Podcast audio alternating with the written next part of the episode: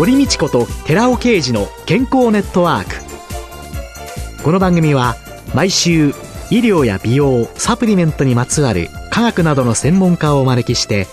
私たちの健康のために役に立つお話を伺う健康生活応援番組です。包摂体サプリメントと MGO マヌカハニーで健康な毎日をお届けするコサナの提供でお送りします。番組お聞きの皆様にプレゼントのお知らせです今月のゲスト人気ブログ7人家族の真ん中での著者バニラファッジさんの本スーパー嫁の汗と笑いの在宅介護を5名の皆様にプレゼントします。ご希望の方は番組サイトの応募フォームからご応募ください。当選者は10月6日の放送終了後に番組サイト上で発表します。バニラファッジさんの本、スーパー嫁の汗と笑いの在宅介護、プレゼントのお知らせでした。こんにちは、堀道子です。今月は人気ブログ7人家族の真ん中での著者、ペンネームバニラファッジさんをゲストに迎えて、汗と笑いの在宅介護と題してお送りしております。さあ、この7人家族の中の主役的な役割を演じていらっしゃいます、はい、義理のお母様ですかね。はい、本の中とかブログではマダム義母なんてなってますけれども。お母さんはあの定年まで市役所に勤めていたんですけれども、はい、その前はファッションデザイナーになりたかったらしくて、ずっと洋裁をやってみえて、結婚前は洋裁学校の先生もやってたぐらいで、自分でデザインして服を作って、タンスいっぱいにあるんです。そのコレクションを私がブログで写真を撮ってお披露目したんですよ。まあ、ファッションショーみたいな感じで。えー、でもちろんマネキンに着せてなんですけれども、えー、そしたらもう読者の方から大反響がありまして、えー、もうじゃあこれはもうデザイナー学ぶ義母ねっていう感じで、冗談半分で、そのファッションショーの間はマダム義母っていう名前で、みんなで盛り上がったことがあります。ファッションデザイナーを目指そうとしてらしたマダム義母としては、はい、それがブログに載った時の反応は？本人は知りません。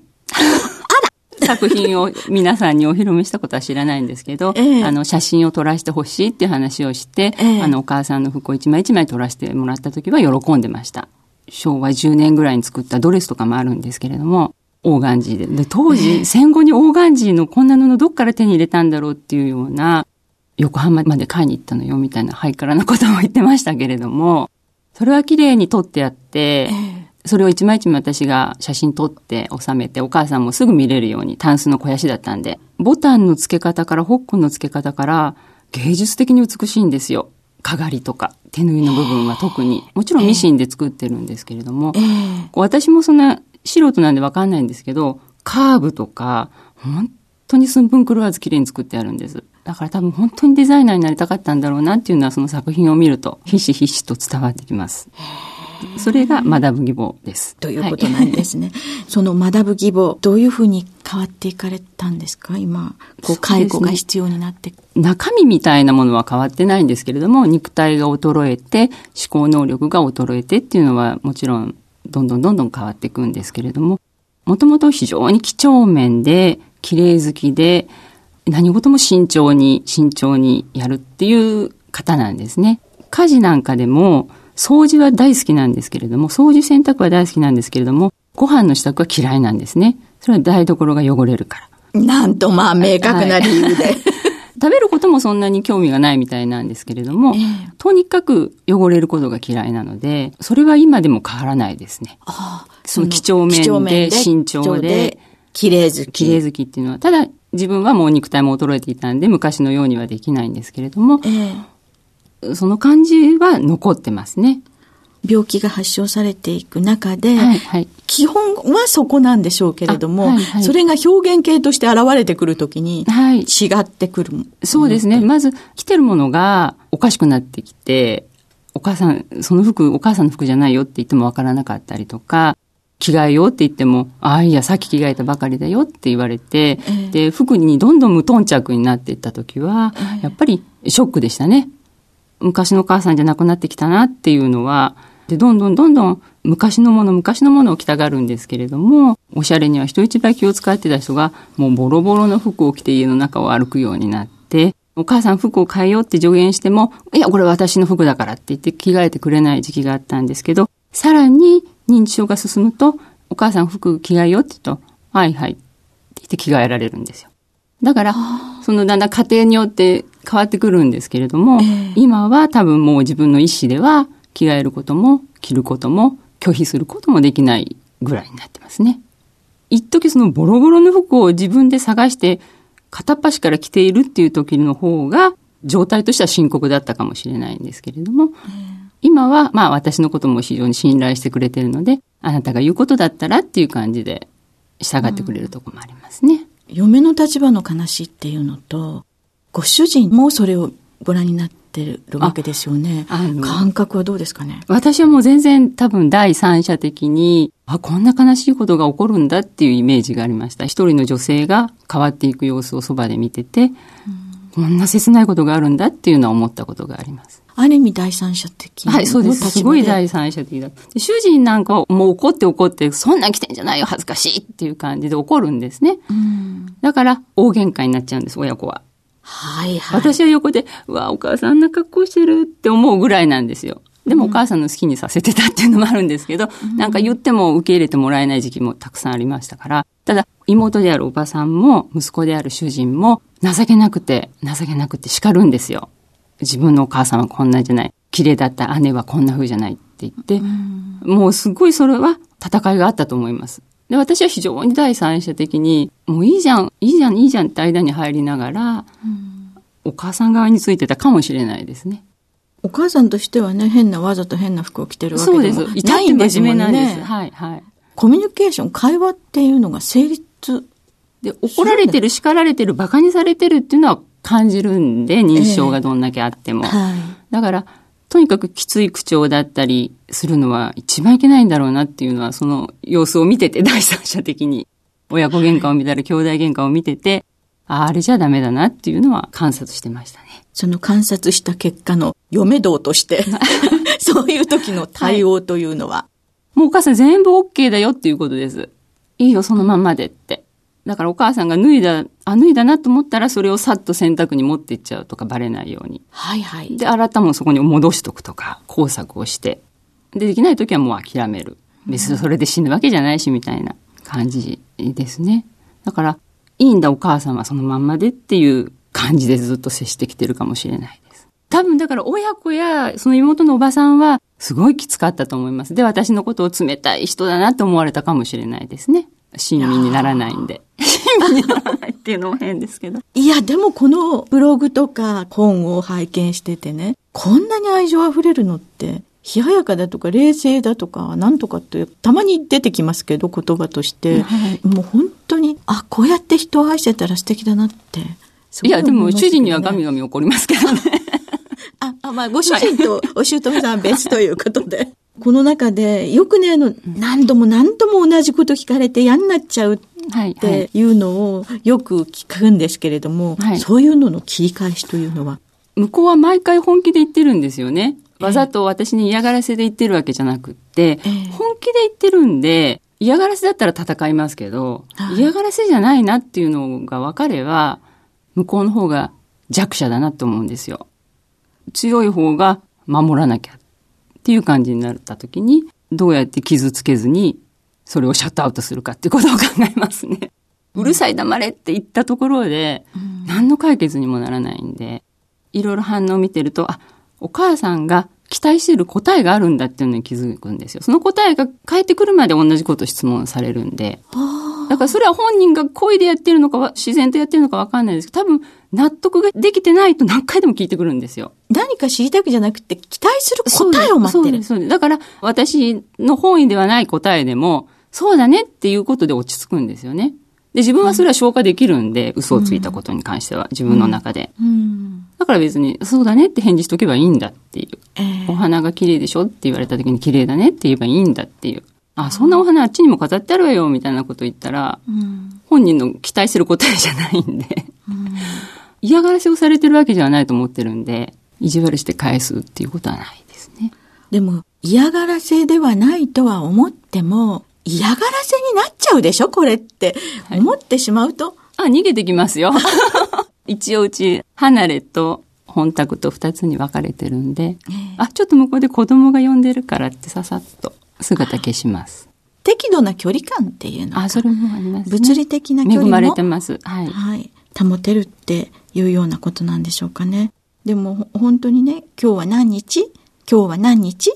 て何べも何べも何べも聞かれたら、あその度に今日は何日って答えてると？その認知症の度合いにもよるんですけども、えー、何日なんていうことはもう吹っ飛んでて、えー、春夏秋冬もわからないんですよ。あ、もう季節も。そうです。で、この前もお盆が終わった頃に、お正月大変だったね、みたいなことを言うんですよ。えー、いつだと思う？お正月じゃないよっていうふうに言うと、うん、本人も、あ、私そうやってテストされるの嫌いだからって言うんですよ。聞くと、お母さん今何月？とか、今、春、夏、秋、冬とかって聞くと、嫌がりますね。自分がちゃんと答えられないんで。だから認知症とかみんなそうかどうかわかんないんですけど、うん、お母さんのプライドが高いっていうのはすごくあって、自分が間違えた答えをしそうだなっていう時は、ごまかす術も知ってみえて、じゃあまた後でっていう感じで こう離れたりするんですけれども、本人が。認知症は割とその取り繕いっていうのが、うん、その医療関係者の前なんかだとか、はいはい、ヘルパーさんの前だとか、いろんなところでは割と頑張って取り繕えちゃうけど、ね、実際はもっと大変よっていうような、そういうのってありましたやはり。すごくしっかりして見えます。で、多分家の方がリラックスしてるんですよね。うん、あんまり頭通らずに喋ってるんだなっていう感じがしますし、認知症の度合いによるんですけど、この本を書いていた時は、フェアリーっていう状態で認知症、まあそれはまだらぼけですよね、よく言われる。はいはい、しっかりしてる時と、ボケちゃってる時と、くるくる回ってるっていう。で、今は、さらにステップアップして、グランドフェアリーって呼んでるんですけれども。グランドフェアリー。はい。ずっとおかしい。ずっと多分分かってないなっていう状態が今続いていて、ただ日常生活はそう突拍子もないこともしないんですけれども、この人が誰で、あの人が誰で、今が朝で、今が夜でっていうのは分かってないと思います。だからこちらが朝ごはんだよ、昼ごはんだよって言いながら、接してますけれども、だからまだらぼけの状態の時が一番、外はしっかり中はおかしいっていうのは大きかったですね。そういうことをね、薬局なんかでいや、しっかりしてらっしゃいますよねって、お薬ご自分でお飲みになりますよねって言ったら、いや、うちに帰ったらもう全くダメだからって、いうようなことをお隣で ご家族の方が、在宅介護は特にそうかもしれないですね。ねでもそういう時に、そういう言葉ってやっぱりでも傷つけてるんですかね、ご本人を。ああ、どうなんですかね。うちは外へ出た時にお母さんがしっかり受け答えすると、褒めますけどね、お母さんかっこよかったよって。お医者さんも下巻いてたねっていう感じで。で、本人は帰ってくると病院とか行ったことを忘れてるんですよ。あれ、私先生に何か言った？って。ああ、そう。うん、だからもうその辺から忘れちゃってるんで、すごい先生にきちんと対応されてたよっていうと、ああ、よかったっていう感じで喜んでますね。やっぱりプライドをきちんと保っていくっていうことが。そうです。もう、そうですね。それに限ると思います。否定することが一番いけないと思います。うん。人間としての尊厳というのをいつも考えて、プライドを保って、そうです、まあ、特にプライドの高い人。はい。今週のゲストは人気ブログ7人家族の真ん中での著者、ペンネームバニラファーチさんでした。来週もよろしくお願いします。ありがとうございました。続いて寺尾刑事の研究者コラムのコーナーです。お話は小佐奈社長で神戸大学医学部客員教授の寺尾啓二さんです。こんにちは、寺尾啓二です。今週は先週に引き続き認知症予防のための栄養素デルタトコトリエノールとはというタイトルでお話ししております。次にアルツハイマー病と同様に脳の病であり、アルツハイマー病に次いで2番目に有病率の高い神経変性疾患パーキンソン病に対してもデルタトコトリエノールの有効性が示された鳥取大のグループによる研究報告がありますので、この研究を紹介します。この研究では、パーキンソン病モデルマウスを用いて、デルタトコトリエノールの細胞内シグナル伝達を介した神経細胞保護作用を検討しているわけなんですけども、この検討結果は、高い抗酸化能を有するトコトリエノールの中でもデルタトコトリエノールがパーキンソン病関連症状を最も優位に軽減することを明らかとしています。そのデルタトコトリエノールが有効な理由なんですけども、脳はその活動度合いとは無関係にですね、酸素消費が継続的に高いために、酸化的損傷を受けやすい状況下にあるんですね。さらに脳は他の臓器に比べて脂質含有量が高い。油がたくさん脳には存在しているっていうことです。抗酸化物質が欠乏している環境下にもあるっていう。そういうような環境下で、ビタミン E の欠乏っていうのは脳神経学的機能障害の一因ともなっているわけです。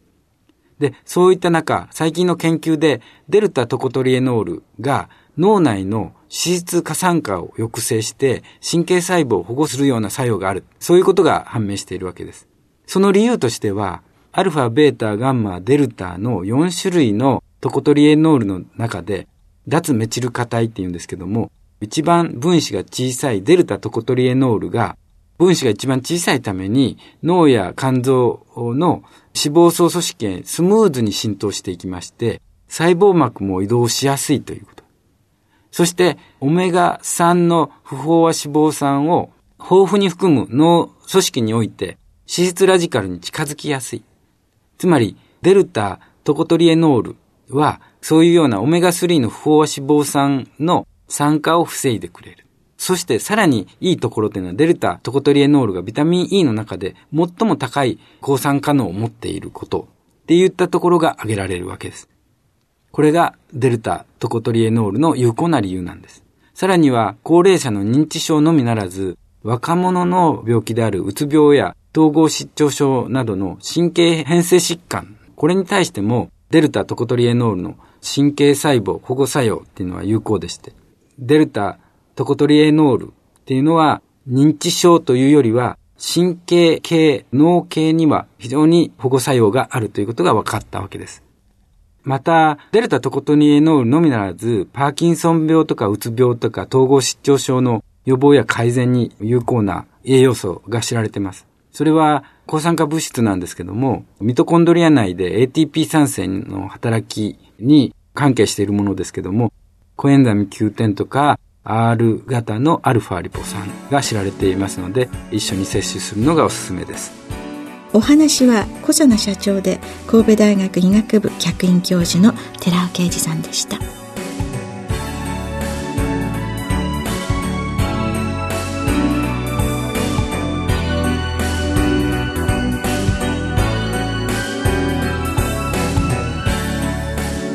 ここでコサナから番組お聞きの皆様へプレゼントのお知らせです。動脈硬化の予防効果が期待される EPA と脳や神経組織の維持に不可欠な DHA を含むクリルオイルに強い抗酸化作用がありスーパービタミン E と呼ばれるトコトリエノールを配合したコサナのクリルオイルトコトリエノールゼリーヨーグルト風味を番組お聞きの10名様にプレゼントします。プレゼントをご希望の方は番組サイトの応募フォームからお申し込みください。当選者は10月6日の放送終了後に番組サイト上で発表します。コサナのクリルオイルトコトリエノールゼリーヨーグルト風味プレゼントのお知らせでした。